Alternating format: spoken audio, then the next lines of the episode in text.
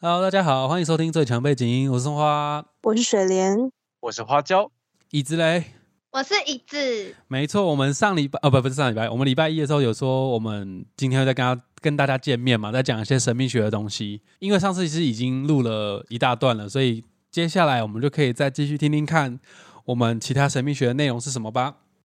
刚刚有提到花椒，它其实那个我们在去那个拉面活动那一天呢、它你们那一组，因为花椒跟椅子上是同一组，然后还有另外一个是我的同事跟前同事，他们四个人一组，结果你们中途又跑去咖啡厅解星盘的。哦，我最爱那一 part 了。椅子会、嗯那时候就说什么，他看到花花椒那一天整个在发光，对啊，你知道你在解的解释我们每个人的星盘的时候，我真的觉得你后面都在发光哎、像那个菩萨一样哎、你知道吗？圣光。你太对夸张，而且而且那天我超热，我整个整个人就放空在解这些东西。可是咖啡厅很冷啊。你咖啡厅是蛮舒服的，真的是。那我们那一天就是因为想说啊，我们都已经把接下来的那些难题都已经解决了，哦接食物接龙都已经嗯完成了。然后说那我们就呃已经买好查理王，也买好王子面，那我们就随便找一间咖啡厅好了，因为我们觉得再走我们三我们四个人快受不了，想要找嗯一间好好坐下来好好聊天。就聊天聊到一半的过程中，就有人说，就要聊到星座，然后聊到星座之后，然后就有人说，我就说，哎，那个怎样，我好像会解一些星牌，不然你们如果想看，我可以帮你们看一下。然后他们这三个女生就眼睛就发光，发没有，疯、不是我发，光，是他们三个人在发光，他们觉得好像抓到浮木一样，人生导师然后找我解这个东西。对对对对对，而且没想到你还你就是我以为你们你就是啊、呃就是讲讲讲很哦，你是你是处女座，所以你很龟毛；你是巨蟹座，你很爱家；你是狮子座，你很有正义感。这这种这种东西吗？就是很落入俗套的那一种，结果不是，他是殊不，知是你几宫、什么星座、什么行星。然后你要注意什么，你的个性是怎样，然后呢你怎样哦，解释的很好哎、发疯。因为我在想说星，因为我以前小时候我也超不相信星座。呃，有一阵子国小的时候，我就是那时候我就喜欢看呃一个星座节目叫做《开运鉴定团》，那时候我就非常喜欢唐老师。我也是，我跟我妈都会看。然后我想说，可是他一直在讲只有讲十二星座的事情，我想说好像都没有东西再多了，嗯好像都在讲同样的一些性质跟特质，好像就不好玩。嗯，然后我就开始就觉得，又有又有开始有人就说，为什么人只能分成十二种？你不觉得这样很智障吗？我突然就相信这个科学的言论，我就有一阵子大概好久好久都没有来碰星座，是我开始长大之后，然后唐翔老师又突然又重返就是网红界这样，然后他在呃开了 podcast，我开始听他的 podcast，发现哎，诶原来星座有更多不同的样貌。对对对，我就开始一头。一头就栽入了星座的世界里面，因为我就想说，我把小时候喜欢星座那种，呃，那个心情又找回来了对对，或者那种安慰的感觉又找回来。然后想说，那就多学习多一点好了，就发现，哎，其实学习就是有些人听他的 podcast 听不懂，可是有时候我就一听就会懂，我就觉得，哎，可能是真的有连结的感觉。你就真的有 feel 啊，就跟刚刚塔罗就真的有一样。对，对，然后甚至就是有时候大家在记某些星座的守护星的时候，然后大家都记不住。可是就是当我听了很多 podcast，就是听了两三遍，我就全部都记住了，然后就可以开始画，然后开始教别人怎么记，嗯，嗯就发现哎，诶原来其实它开启了我某一种另外神秘学的能力，但我觉得蛮特别的。嗯，之前有一个很讽刺的那个 PTT，不是说，呃，在解释那个，就刚刚椅子说，我们一般人对于星座是用太阳星座再去认知，就是你几月出生就什么星座，这个这些东西，这是太阳星座。之前 PTT 就有人说，你一段叙述放到不同的太阳星座的星座版，下面留言都会说你好准，你超准。所以我有一段时间也是对于星座是抱持一个很讽刺的角度在看待星座这个事情。那也是像有花椒花点怀疑对花怀疑者的概念怀疑吗？我比较多是讽刺，哦，就有点戏谑的感觉，就觉得说哦，那就是那就是统计学。因为其实，在录 podcast 的前期，我也觉得星座是统计学。是花椒那时候说不是，它是神秘学。可是我就说那就是统计学啊，就是一个什么东东统计出来的啊什么的。对，它其实简单来讲就是没办法被科学验证的一个科学，就没有用现代科学验证的科学，不知道可不可以、称为欸神秘学。占星天文学，我不确定它算不算，它也是一种科学的依据。看看，反正我也是后来也是听了那个唐启阳的 podcast 之后，才觉得哦，原来星座有这么多这么其他的面相，我以前好无知哦，怎么这么都不知道这些东西，然后真的开始栽进去研究。我是去年。二零二一年十二月吧，因为我二零二零跟二零二一经历了蛮长一段非常精神上的痛苦和困顿。其实每个人都是啊，每个人在那那个期间都是吗？嗯嗯，我的确是。嗯，我在二零二一年底的时候就刚刚好接触到星座星盘了，那也是透过大概半年的时间开始去投入研究，认识自己。我是主要是认识自己。哦，嗯，对。就让自己知道说，原来自己的大概的样貌是怎样啊，适合什么啊？那我可能我哦，原来我有这个个性，是因为我哪个星落入什么星座，落入什么宫位这样，或者是为什么会有这些感受啊？自己的心情为什么会长成这样？对对对对对对对。那花椒，你当初研究星盘，你是找回童年的感觉？那你是拿来用来认识自己呢，还是说我们没有要干嘛？我就是就是喜欢就研究了这样？我一开始那时候想说，是先知道星座原因，是觉得，哎，如果用这个来认识别人，或许蛮有趣的。哦，是一个当做一个话题。对，第一个当做话题嘛，第二个是我一种内心有一种想要猜中别人的个性的感觉。嗯嗯嗯，就有点，哎，我不知道这个感觉是什么，就是对成就感，或者是觉得想耍一点小聪明啦。简单来说，内心就是想要当个很厉害的人。嗯，所以。然后刚好擅，刚好你又擅长，对。然后我想说，哎，这样子研究看看是不是 OK，就发现，哎，一一头栽进去，然后发现自己学的也不错，然后在解别人星盘的时候也是算顺，虽然有些地方还是需要加强，可是就觉得说，至少大致上看过都知道给什么建议啊，或者是呃大概要怎么解，就觉得，哎，好像在解的过程中，你会发现。占星除了更认识自己之外，你也更是认识别人。还有一件事情就是，你要怎么用这个星盘去疗愈他。哦，对，疗愈的力量也是唐启阳他主打的，是疗愈，并不是说要去预知未来什么的。对，因为我个人觉得，如果你去预知未来，当然是可以。可是对我来讲，我觉得我能预知，我比较想预知的是大方向。你适合哪哪些地、哪些工作啊？哪些呃爱情啊？或者是你未来该遇到什么样的事情啊？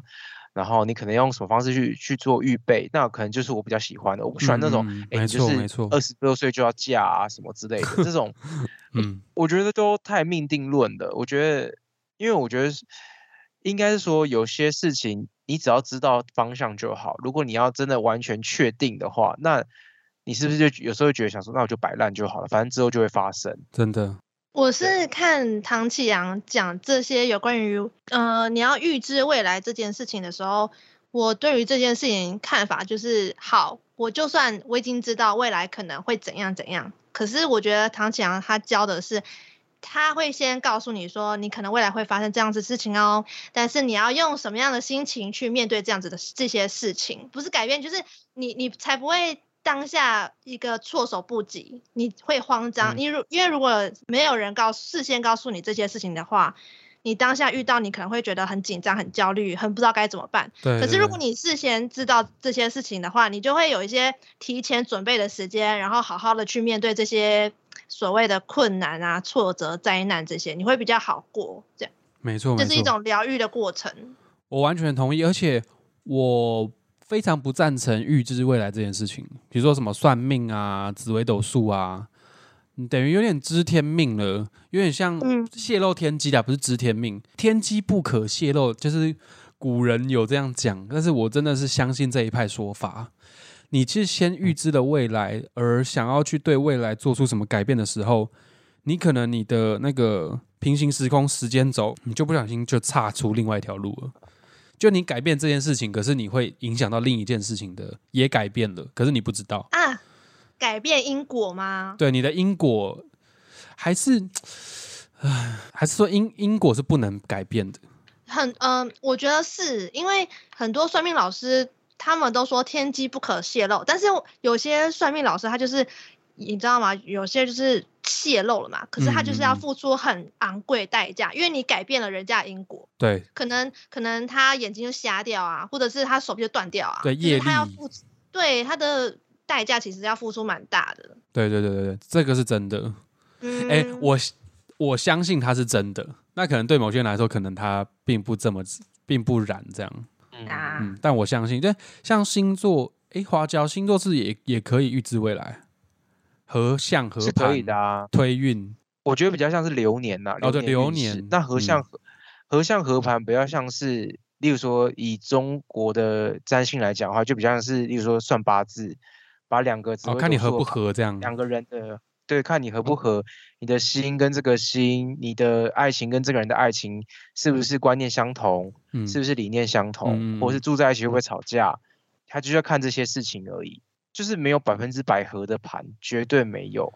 嗯嗯，因为在因为西方占星也相信灵魂这件事情，有时候灵魂来，有时候降落在这个人间人世间，并不是让你舒服的玩的，是让你学一些事情的。没修错，行的没错，啦。对对，所以我也相信这件事情，因为呃，我觉得看了这么多人的盘，然后然后看了这么多人的推运，我没有看过一个完美的盘呢、就是大家都有好多议题要跑，即使你看到他可能他的课项很少，可是那个一两个课项都是很重大的大的，命题的课项。那反而也未必是好的、欸，大部分都是好的，可是有一两个就是那种很重的课题，你会觉得说，嗯，那这个星盘也不能说它好、欸，这种感觉。对啊，对啊，所以我所以我就说，就是看到觉得哎、诶好像还不错，可是看到那个一两个课项，可那个课项是那个，就是说月月亮跟金星，或是月亮跟冥王星这样克，就觉得哇，那这个人肯定也是很不好受，就嗯他会有一个很很不舒服的地方，永远在他心中。对，可是你会看到有些人，例如说很多人超多克相，可是你就会看到从他身上看到是他坚韧不拔的样子，因为他他从小到大就吃太多苦了，他知道该怎么面对这些苦，我想反而对他来讲是好事。唐老师说，土逆人在土逆的时候不会感觉感觉到土逆，因为他习惯了，对，哦，就是有我，道理。就是我，像我像我是木星逆行的人，所以只要当大家木逆的时候，我也感觉不到木逆。哦，因为你就已经习惯比较保守，不会去恣意扩张了。对我就已经很习嗯惯自己，就是幸运，就是一定有终点，不可以随便乱用幸运这件事啊，情。对对对对，木逆人会有这种比较有这种想法。嗯，哎，可是我我谈一下水逆好了。突然既然谈到逆行，大家都觉得水逆是很负面的，就说啊，我有水逆，又遇到什么衰事，都推给水星逆行。可是水星毕竟是处女座的守护星，我在水逆的时候，我反而不会觉得它是不好的欸、我我的想嗯法，我不要去告诉让自己觉得说水逆是一件呃很衰啊、很倒霉的事情，我反而会退而去想说，这是让我们停下来去反省，去注意自己的言行。我是用这样的角度去看待水逆这件事情了，嗯比较正向一点。嗯嗯，因为我觉得唐启阳老师也非常厉害，就是大家，哎真的古典占星对于逆行来讲，都会说是一件很不好的事情，什对么星逆行就可能有重大事情发生。例如说金星逆行乱谈恋爱就容易分手啊，水星逆行只要乱沟通，那书信往来就容易不见啊之类的。可是逆行也在跟我们讲说，可能我们原来就有的该习惯、该淘汰的东西要被淘汰了。嗯，所以我觉得唐贤老师说，这时候就该是要改变跟检讨的时候。这句话我觉得非常有感觉。真的真的。哎、现在嗯是不是我们录音的当下是五星逆行？真的哦，对，对啊，土星、冥王星、木星星、天王星跟谁啊？火星吗？哎、火星没有，跟谁？金全部都逆啊，木土天海天海明，对木土天海对冥。对，木土天海是代表冥要？简单来说，接下来呃这些星体守护的星座都不会太好受，还有度数，然后很多事情都要很多事情都要颠覆你以往的想象。嗯，嗯，就是大家啊看着办啦。你很多事情，因为基本上来讲，有时候有时候你会觉得，哎，怎么唐老师的运势不太准？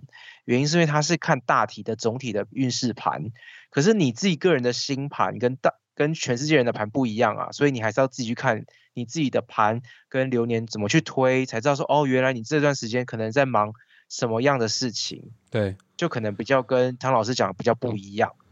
而且椅子，我跟你说，嗯，九月水星也会逆行，所以是变六星逆行。哎，好天哪！哎、你看你你会说天哪，你就是把这个当做是一个很负面的情况。可是 现在五星逆行，你有觉得你特别衰吗？我我个人是没有哎、我就觉得心情是有一点闷，比较不顺啊。可是好像你仔细想想，好像又还好。嗯，我我自己是这样啦。我嗯，我是有听过一种说法，就是说，就算现在外面的局势有多么的悲催，但是呢，如果你自己的心态保持正向、善良，就还是有办法可以挺过这每一次的难关。就就算你现在就是没有什么能力可以改变这些，你也没有办法改变这一切的事情发生，但是就是保持善良、正向、可爱啊，就可以了呢。嗯，唐老师也是这样说啊，他一直强调要我们保持善良。好赞哎、嗯反正像之前有一些特殊的星象出现的时候，在那之前他都会开直播啊或者什么的，提醒我们要随时保持善良，你要让你的能量处在一个好的光明的状态，不要去做坏事啊什么的。到时候业力反扑，嗯就是反扑到那些平常没有做好事的人。木星逆行的时候也是啊。对，木星是我射射手座的守护星。哦，你是射手座，哦，对啊，嗯，对，射手座的守护星啊，所以逆行你不要把它想的太怎么样，我是觉得还好。嗯，对我出生的时候是水星跟、呃不金星跟土星逆行啊。对啊，我的星盘上面是金星跟土星逆行啊，这样就是表示我出生当下是这样的星象状态，这样子的星象。哦，对，所以我就是我是金逆人，我也是土逆人，这样哦，会用这样的说法吧？对吧？花椒，嗯，没诶错。花椒你有逆行的吗？我刚刚讲啊，我就是有个土星啊、木星逆行，木逆，你只有木逆而已、我只有木逆而已。啊！我还有天海，我是金土天海逆。我不知道怎么看。我上次好像那个花教教我看，但我现在又忘记要怎么看。看 没关系，下面、嗯下面那个有一个 R，大家如果打开自己的星盘，然后大家看到那个大圆圈是看不出来逆行是哪里，可是你可以往下面看，如果它有一个量表，应该说有个表格，它如果在星行星的后面写个 R，然后画一杠，那就是代表说你出生的那个时候那个瞬间，你那个星体是逆行的。R 对，给大家一下星谱，就是有个 R 这个字，R R 在哪？在那个你现在有看你的星盘吗？开着你的星盘，有啊，有然后你的你看过去有任何地方有写一个 R 吗？没有哎、那就是没有逆行的，也是没有。你就是在珠星顺行的时候出生的。哇哦，这个也没有代表什么。么，这个也没有代啊逆行不是代表不好，嗯，逆行是它的作用的方式跟顺行不一样，就是这样而已。我是这样去解释，它没有并没有不好，啊，它是来的比较慢，可是不代表不会有。但你比较早拥有，不代表你能走到最后。哦，小时了了，大未必佳啦。对对对，那是我我另外一个价人生价值观啊，是那个活在自己的时区。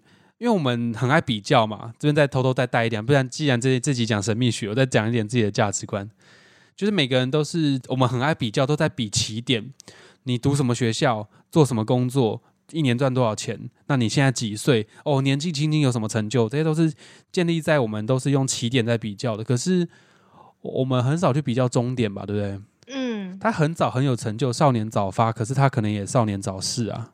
所以如果在过年的时候，有些白目亲戚在问这些问题的时候，可以用这些话来回复他们吗？嗯，不建议把精力放在不重要的人身上啊，我是这样子，哦，是不是？太棒了这是另外一个人你就笑笑生。带过说就好了。嗯，现在笑笑说：“哎，新年快乐！你一年赚多少？哇，好多哦，分为点子，自己用一些方法带过。哦，对，沾他，你就要说啊，那我就以后就要吃你的喽，沾对，你的又靠你喽。那今年这个过年你要出钱哦，你赚那么多。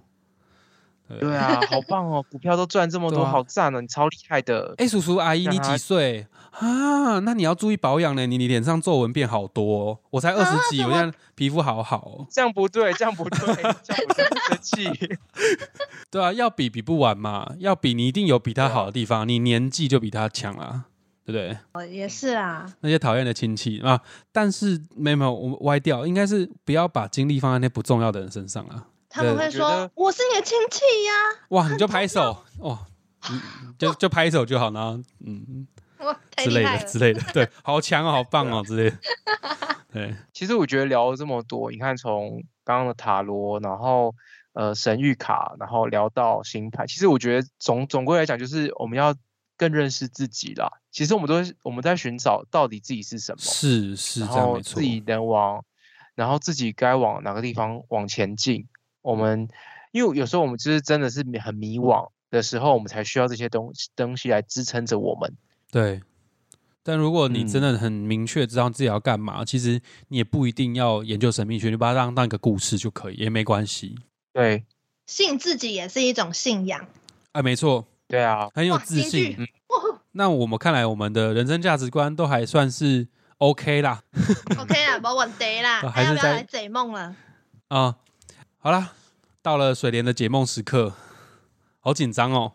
水莲是我要先直接念你的梦的内容吗？可以啊。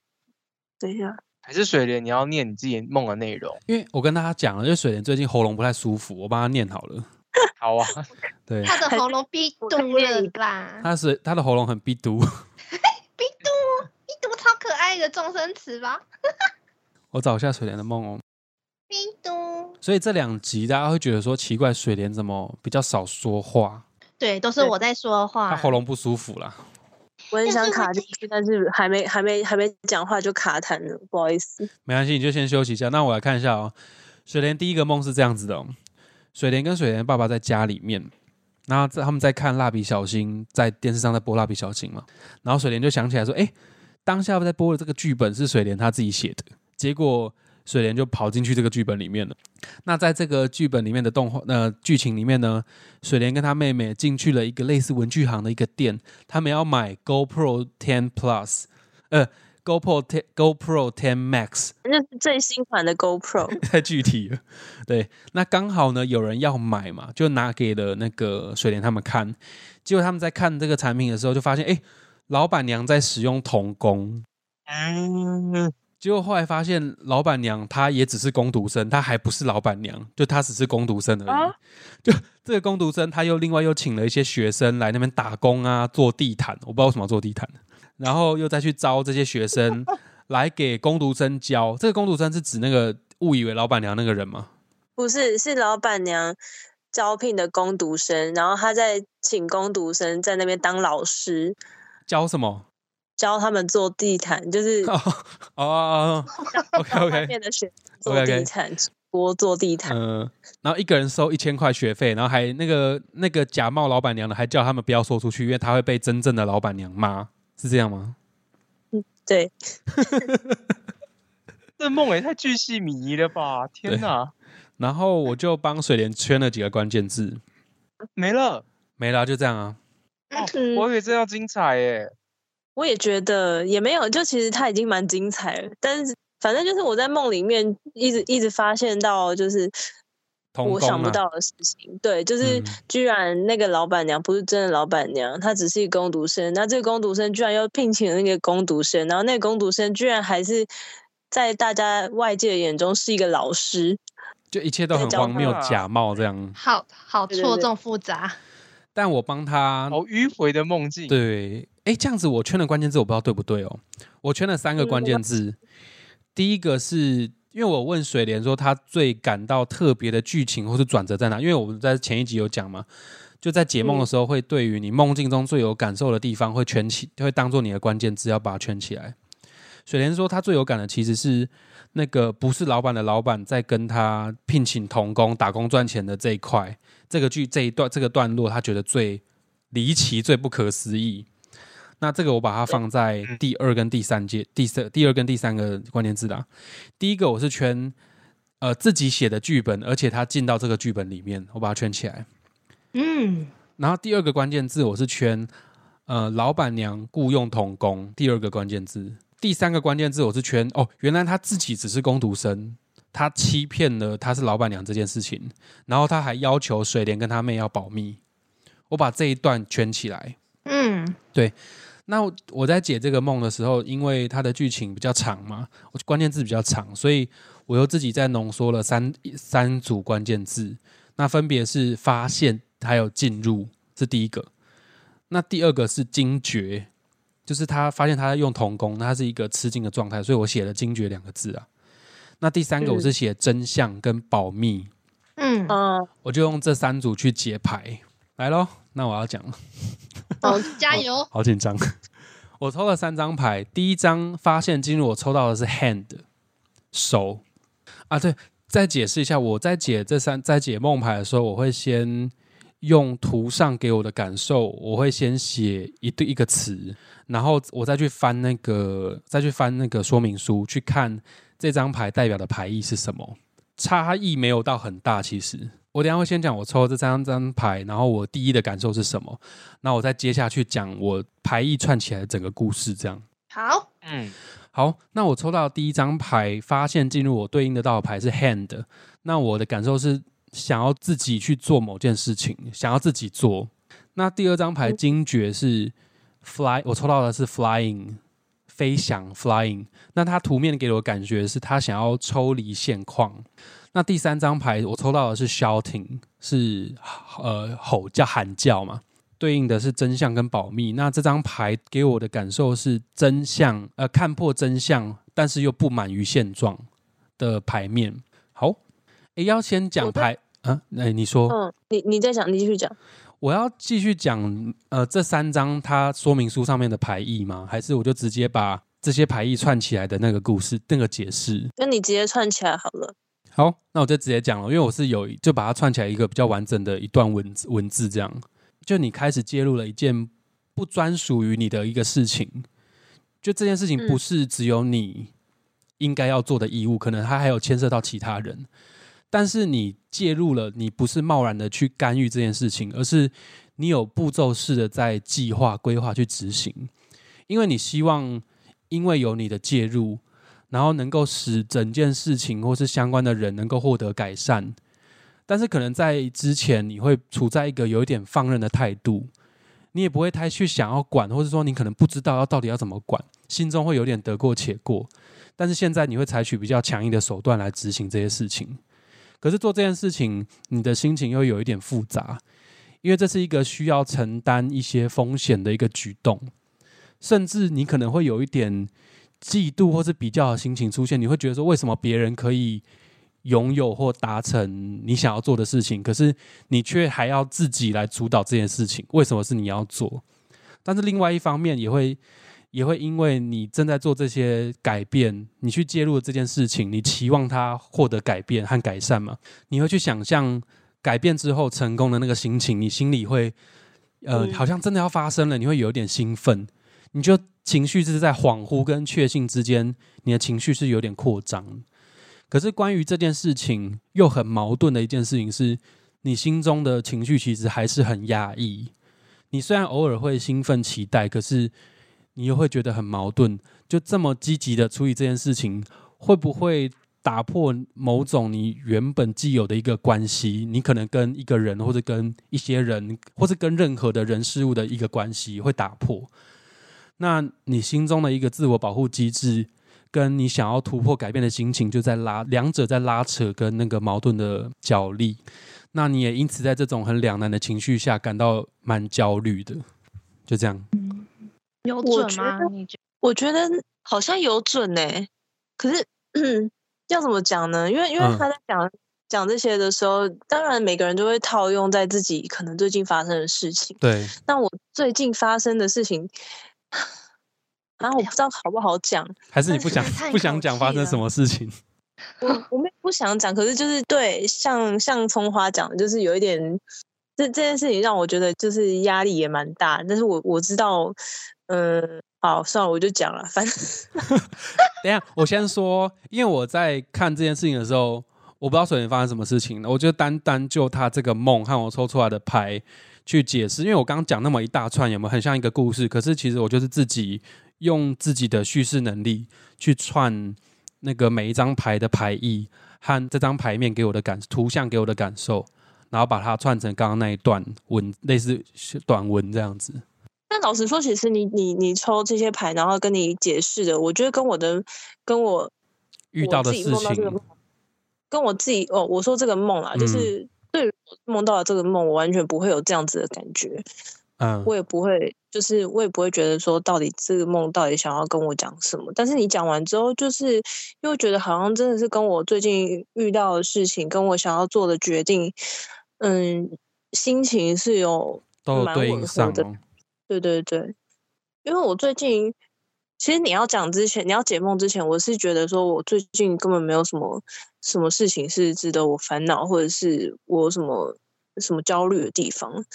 可你讲完之后，我就 想到，其实前阵子我真的蛮焦虑的，嗯就是我我我确诊这件事情，嗯我在想说，嗯，因为你一确诊之后，你就是得在家隔离一个礼拜嘛。那我就会想说，那我的工作啊，嗯，到底要怎么样维持？第一个是，嗯，家里有可能很怕，就是传染给家人啊，或者是你去上班之后会不会传染到同事？然后，但是你又你又想说，那你又要请这一个礼拜假，然后这让我很挣扎的是，其实就是这一个礼拜的假，我爸妈在在我嗯要怎么讲？我隔离完这个礼拜之后，然后我爸妈其实本来就跟我讲说，他们几月几号要去出去玩。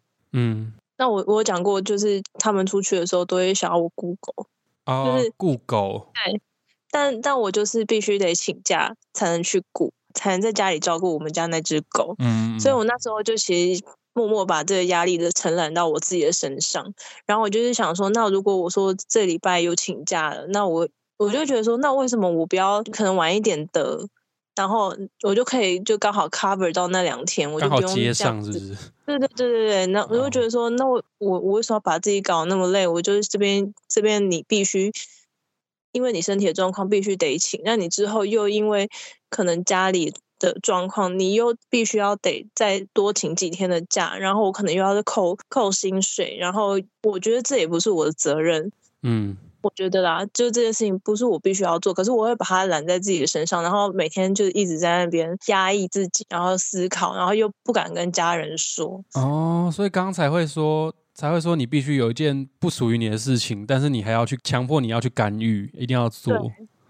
对对哦，对，就是这这在这其实是在那时候非常困扰我的一件事情。嗯，那对现在这个还没解决。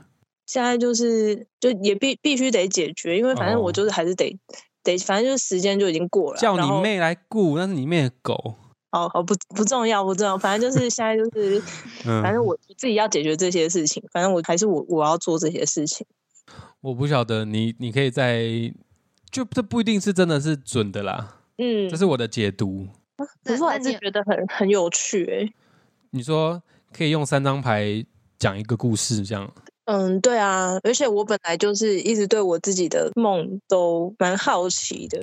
哎、可是因为你说，你说你在做梦的时候，有些是你会梦到你白天的剧，像你今天又给我第三个梦，可是那个梦我还对没有时间解，嗯，你第三个梦就有点劲爆。你说第一个梦为什么要做地毯？其实是因为前前阵子有一个朋友他说他自己在做地毯，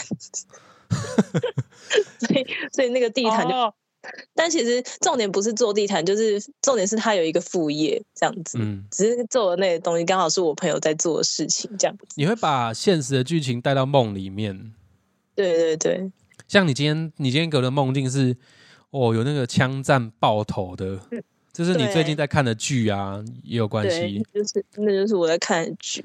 对啊，所以我我后来不是跟你讨论到说，诶，如果是白天资讯去影响到你做梦，那解梦还有没有意义？我不确定这件事情。嗯，对啊，可是我后来就跟你说，说不定可能是要看看那个转折的地方，跟最印象最深刻的地方，到底跟之前白天的有没有关系？对，也有可能是因为你真的能够对应到你现实的某一段，或者你记忆的某一段，所以你才会在梦境之之中让它又具象化呈现出来。就嗯即便它是某个剧情，可是它可能借用了这段剧情里面的某一个桥段，可是是反映到你自己心中的一一个想法。嗯，没关系啊，反正我最近在练习解梦，所以各位听众朋友，如果你愿意把你的梦境告诉我的话，我可以那你要不要去愿意。听我的？那你要不要去听我的七七十三集？我有听啊，我听了两遍呢。那你要不要帮我解？可以啊，好啊，好啊。那我那解这个是要到你们节目录一集吗也可以啊。？Echo 七三这样 Echo 七十三，OK 啦解梦，然后那一集可能二十分钟这样，，OK 没有问题。开始 开始幻想，然后你可以再做一集是花椒去解你的星盘。哎可以哦，那那就下一个黄色资本是活着的单元，你们就来。帮花椒乱接工作，花椒最近没空，你要等他那个订单先做完，啊，啊你要等我中秋节订单做完，对他爆单可是你什么，时候会做完啊？就中秋节中秋节之 后，这个问题蛮好的，就中秋节过后。啊哦，对我要怎么回答呢？这位小姐，哦这位椅子小姐，那椅子，你有你有那个想要揭露你自己的星盘吗？揭露我自己的星盘可以啊，可是我要怎么揭露？就会你就会跟大家说你的什么行星在什么星座啊，在什么宫位，那可能会呈现你什么个性。你可能那天就是一个小粉丝的心情在跟花椒聊这样。哦然后你就可以哦问我一些问题，这样子。哦，还是我直接就提前我直接把那个星盘截图传给你。也可以啊，你也可以直接给我时就是时间或生生日的时间跟地点给我也可以，好诶、那我就我就自己算，我就我就帮你看这样。好诶、啊啊，讲错就算了哦，我不负责任哦。讲错我也不会发现你讲错啊，不会讲错啦，是不是有道理？不会讲错，因为行星、宫位、星座都是很明确可以对应的一个，它比那，个可是相位相位有相位太难了，我觉得好难哦。那个我真的是不想去学，那个给花椒交给花椒就好。相位哦其实蛮重要的啦，嗯，很重要。那个对我来说，目前太对我来说负荷太大了，嗯，因为我塞法条，现在要塞那个，一般人一般人对啊，你你先把法条，你看你的你的梦境，先把法条弄好。真的真的。好，你你说一般人怎样？我觉得一般人就是你只要知道行星行星星座跟宫位在干嘛就好了。就蛮多的。相位就是你只要知道大概哪些连线就差不多了，我就觉得已经很强了。啊，就一般人如果你已经有涉猎到这边，就已经不嗯错了。好，嗯，对啊，那今天差不多这样。那如果大家有什么想法的话，欢迎到最强背景音的 IG 跟我们讨论互动。那也大家欢迎追踪一下凭感觉动作 Action by Feelings 的 IG。哎有 S 吗？Action 没 by Feeling 哦，就是 Feeling 而对，已。没有 S，对，凭感觉动，或者在各大收听平台搜寻凭感觉动作，那可以订阅他们的频道。耶，嗯，然后它有一些音效的集数，大家自己去找哦，我就不在这边帮他标注出来了。没有错哦。大家有需要可以晚上听，在厕所听，在看在哪里听，随便你。对说不定你也会在 他的频道听到我们的声音哦。对对对对对待未来的未来的合作。好啦，好诶，那今天就是一个非常神秘学的一个聊天，那我们就下次见。哎，今天是九月十二、十三、十四、十五、十五号。那我们下礼拜一的集数是我们之前我啦，葱花我之前去参加那个台南的跟你斗阵，就是 live podcast 的活动。下礼拜一应该会咖喱斗阵是那个店的名字，那活动名称是跟你斗阵咖喱到顶啊，台语的咖喱到顶啊这样。嗯，那那个是一个 live podcast 的活动，礼拜一那集应该会黄标啦，所以大家期待。我真的很好奇你们那一天到底录了什么，让你们得了第一名。嗯，就是得了观众缘呐、但是也不一定真的讲的很好啦，我不知道怎么，啊，就谢谢大家四票这样子，好，就就没想到大家没有把票投给自己，竟然投给我们，我吓一跳。